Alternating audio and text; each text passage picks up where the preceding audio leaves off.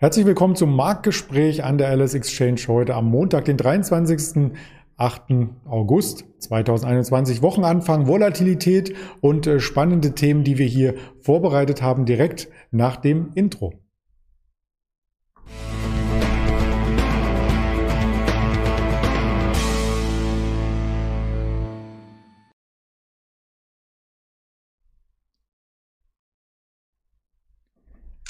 Das sind die strukturierten Themen. Wir sprechen über den DAX, der erst einmal einen starken Wochenstart zeigte, jetzt aber so ein wenig nachlässt. Und wir möchten als Kernthema über Baumärkte und Zulieferer sprechen mit dem Roland zusammen, der sich da scheinbar sehr, sehr gut auskennt, den ich hier begrüße. Hallo Roland.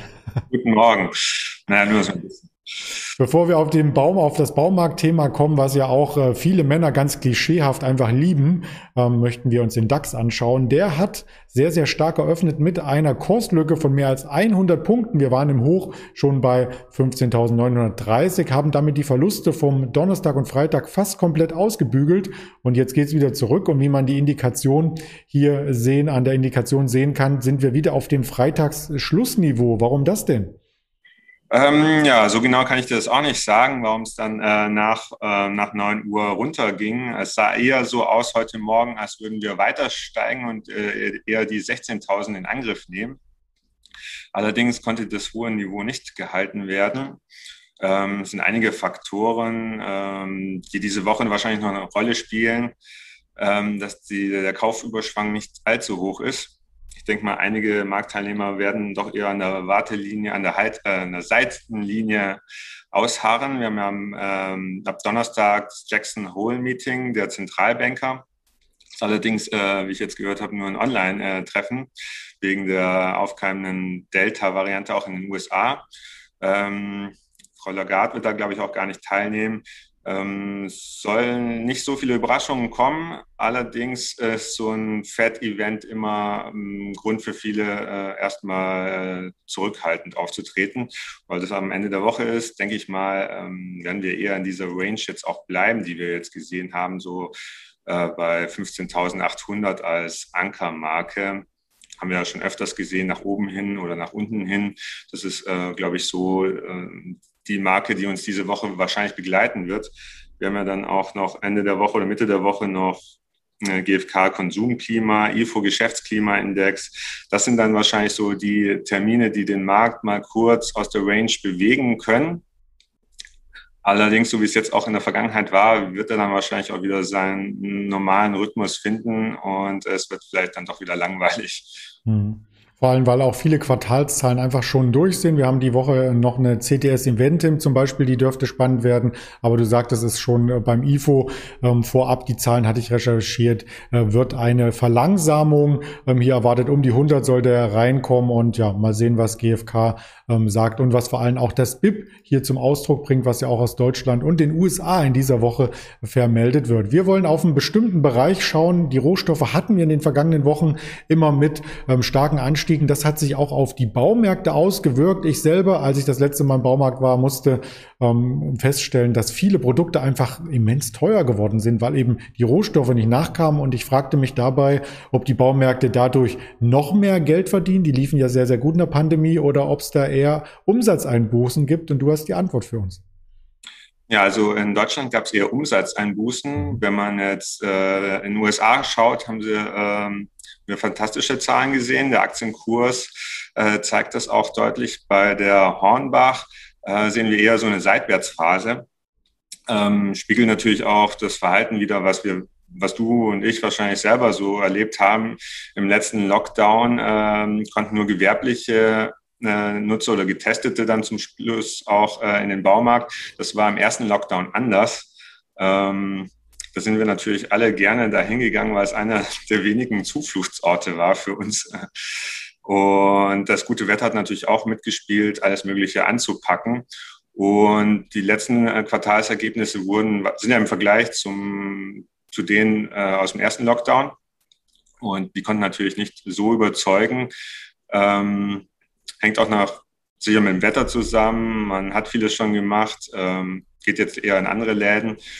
Und ähm, die höheren Preise, die wir jetzt gesehen haben, können ja ist halt immer so eine Sache, wenn äh, der, es profitiert halt der, der zum Beispiel so Latten im Lager hat und die schnell abverkauft, aber wahrscheinlich sind die viel zu schnell abverkauft, als dass man dann von den höheren Preisen, die dann immer äh, hinterherhinken, äh, dann davon profitiert. Und man kriegt auch nichts bestellt, Lieferkettenprobleme, all das ähm, hat man natürlich als Baumarktbetreiber dann auch und ich denke mal, äh, wie im Einzelhandel sind die Margen da nicht so hoch. Ähm, als dass man da großen Spielraum hätte. Mhm. Beim Hornbach-Chart fällt auf bei der Range, dass immer wieder in einem unteren Bereich gekauft wird. Auch das hatten wir recherchiert und zwar ist der Grund dafür, dass Hornbach selber Aktien zurückkauft am Kapitalmarkt, aber nicht für sich oder für irgendwelche Übernahmen, sondern für die Mitarbeiter. Da gibt es nämlich Erfolgsbeteiligungen, die dann am Jahresende ausgezahlt werden in Aktien. Das ist auch eine nette Geste, finde ich. Das stabilisiert den Kurs auf jeden Fall auf der Unterseite und ja, zeigt eben dieses Chartbild, was man hier sieht. Der Hornbach-Chef selbst hat übrigens ein Interview gegeben geben ähm, und der ist gar nicht mehr so optimistisch für die Zukunft. Ja, ich habe das Interview nicht gehört, aber ähm, wahrscheinlich sind das die Faktoren, die wir gerade schon benannt haben. Genau. Man kann auch noch zur Hornbach Baumarkt sagen, dass der Free Float ja relativ gering ist. Ähm, das heißt, für so große institutionelle Anleger ist die Hornbach Baumarkt vielleicht eher nichts. Ähm, der größte Aktionär ist die Hornbach Holding, der gehört, glaube ich, über 75 Prozent und die Hornbach Holding selbst ist ja auch ein größter, also der größte Aktionär ist die äh, Stiftung. Die hält, glaube ich, knapp 50 Prozent. Solche Eigentumsverhältnisse sind natürlich auch immer ein bisschen äh, negativ gesehen am Kapitalmarkt, weil man kann die Aktie zum Beispiel nicht irgendwie übernehmen. Es gibt keine Übernahmespekulation. Äh, allerdings hat es den Vorteil, dass die Kurse sich meistens sehr stabil verhalten, wenn solche Anker, äh, Investoren genau. oder Anleger da sind. Ja, mehr Bewegung gibt es vielleicht bei denjenigen, die das Angebot im Baumarkt äh, quasi produzieren. Und äh, da habe ich nicht nur den Baumarktkatalog, äh, um nicht nur Hornbach zu nennen, sondern auch mal hier den Obi-Katalog reinzubringen, durchgeschaut. Und da sieht man auch in der Mitte gleich unten ein Hell zum Beispiel ein äh, ja, ein Anbieter aus Deutschland, der nicht nur Rasenmäher, sondern auch Vertikutierer, Trimmer, Sensen, Heckenscheren, Wasserpumpen, Laubbläser, Sauger, Gartengeräte aller Art anbietet und äh, sich auch ähm, vor diesem Hintergrund sehr, sehr gut entwickelt hat. Ja, genau. Die haben natürlich auch von der Pandemie ähm, profitiert, vom Do-it-yourself-Trend. Hinzu kommt aber noch äh, dieser ähm, Trend zu EV. Wir sehen es nicht nur bei den Autos, sondern viel schneller auch noch bei uns zu Hause. Das hat, fing an mit dem Akkuschrauber, der ähm, einen Akku hatte und ähm, dieses Akkusystem war in der Vergangenheit, also meinen ersten Akkuschrauber, den kannte ich halt nur für den, den Akku konnte ich nur für den Akkuschrauber benutzen. Mhm. Inzwischen ist aber so, dass die Firmen wie Einhell darauf setzen, dass man den einen Akku für alles Mögliche benutzt, sei es die Heckenschere, den Rasenmäher oder sonst was. Und das ist ein Trend, den gab es halt so vor fünf Jahren vielleicht noch nicht. Der ist jetzt erst am Aufkeimen oder wird immer größer. Zum zweiten Akkugerät kommt das dritte, das vierte und so weiter. Und das ist eine Schiene, auf, da wollen die Anbieter auf jeden Fall wachsen und tun das auch. Und man sieht es auch im Chart, äh, da gibt es nicht diese Konsolidierung äh, wie bei den Baumärkten, sondern es läuft einfach äh, geradeaus weiter, mehr oder weniger, Richtung Allzeithoch. Ja, das sieht sehr beeindruckend aus. Also noch im letzten Jahr im Pandemietief ähm, Kurse um die 40 Euro. Jetzt im Hoch waren wir schon bei 180. Also da ist auch schon einiges eingepreist an Geräten, die verkauft wurden. Ob man die Geräte dann äh, noch ein zweites oder drittes Mal kauft, das sei mal dahingestellt. Die sind ja teilweise so robust, dass auch die Baumärkte fünf Jahre Garantie geben. Unter anderem auch auf die Konkurrenz aus Asien. Und die werben ganz offen mit diesem Trend. Ein Akkusystem, 360 Geräte. Und im Vorfeld hatte ich schon recherchiert, da gibt es ja sogar äh, Radios und Kaffeemaschinen, wo man den Akku dran klemmen kann. Ja, also äh, an dem Radio laufe ich immer auch mit äh, erstaunten Augen oder äh, mit goldenen Augen vorbei. Äh, lockt mich natürlich auch immer, aber eigentlich brauche ich es nicht. Aber auf Baustellen sehe ich den äh, immer wieder. Ähm, Makita ist ja eigentlich ein großer Player in Japan und war eigentlich hier im Profisegment äh, sehr bekannt und beliebt.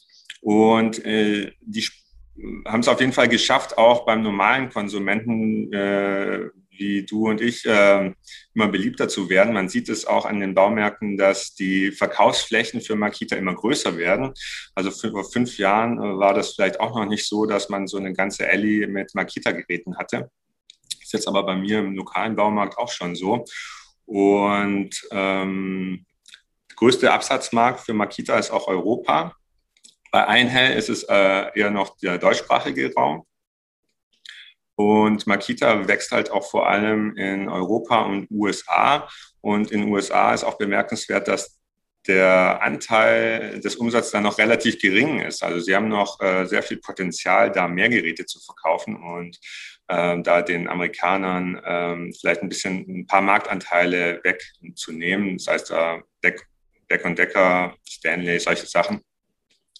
Da sich halt Qualität dann doch eher durchsetzt und ähm, Akita da einen guten, sehr guten Ruf hat.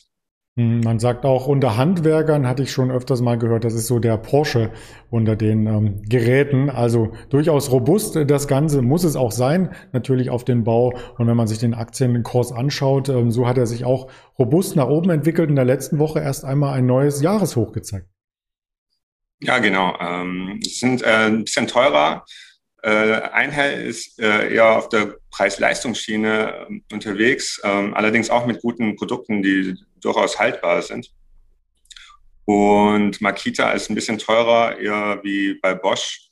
Die blaue Serie sagt man auch. Allerdings können wir bei Bosch keine Aktien kaufen. Ja, das äh, sei noch hinzugefügt, sonst hätten wir den Anbieter auch noch mit reingenommen. Aber die Qual der Wahl hat man natürlich im Baumarkt, ob das der Rasenmäher ist, wo es mittlerweile auch elektrobasiert oder auch äh, funkgesteuert quasi diese Rasenroboter, fünf, sechs Modelle in jedem Baumarkt gibt, äh, wie auch eben dann die Rasentrimmer mit den Akkusystemen und Akkuschrauber und so weiter. Ja, was gibt's heute noch an Themen, Wirtschaftstermine? Ganz klar skizziert, wir hatten die Einkaufsmanager-Indizes Market PMI für Deutschland schon, EU kam gerade raus und Großbritannien das Ganze auch nochmal für die USA am Nachmittag und den Chicago Fed Nationalen Aktivitätsindex 1430. Das erfordert unsere Aufmerksamkeit und für Sie noch zur Information auch aufmerksam darf man bei den Kanälen der LS Exchange sein, nicht nur auf Instagram, auf Twitter, auf Facebook, hier auf YouTube, sondern auch als Hörvariante bei Spotify, Deezer und Apple Podcast. In diesem Sinne wünsche ich dir schon mal einen schnellen Feierabend und vielleicht einen erfolgreichen Baumarktbesuch heute. Ja, danke. Ich werde auf jeden Fall mal wieder reinschauen. Genau. Bis dann, Roland. Ciao. Tschüss. Ciao, Andreas.